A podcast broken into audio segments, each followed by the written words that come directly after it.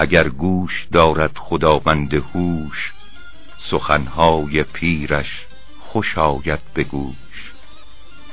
سفر کرده بودم ز بیت الحرام در ایام ناصر به دار السلام شبی رفته بودم به کنجی فراز به چشمم در آمد سیاهی دراز.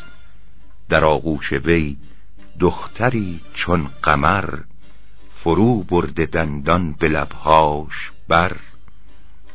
تو گفتی که افریت و بلقیس بود قرین هور زادی به ابلیس بود.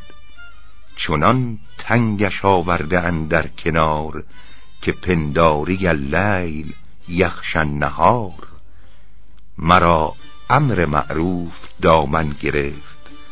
فضول آتشی گشت و در من گرفت. طلب کردم از پیش و پس چوب و سنگ بران ناخدا ترس بینام و ننگ. به تشنیع و دشنام و آشوب و زجر سپید از سیه فرق کردم چو فجر. شدان ابر ناخوش ز بالای باغ پدید آمدان بیزه از زیر زاغ. ز لا حولمان دیو هیکل بجست پری پیکرن در من آویخت دست. که ای زرق سجاده دلق پوش سیه کار دنیا خر دین فروش.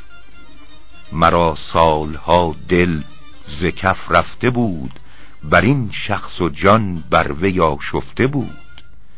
کنون پخته شد لغمه خام من که گرمش برون کردی از کام من. تظلم برآورد و فریاد خواند که شفقت برافتاد و رحمت نماند. نماند از جوانان کسی دست گیر که بستاندم داد از این مرد پیر که شرمش نیاید ز پیری همی زند دست در ستر نامحرمی. همی کرد فریاد و دامان به چنگ مرا مانده سر در گریبان ز ننگ.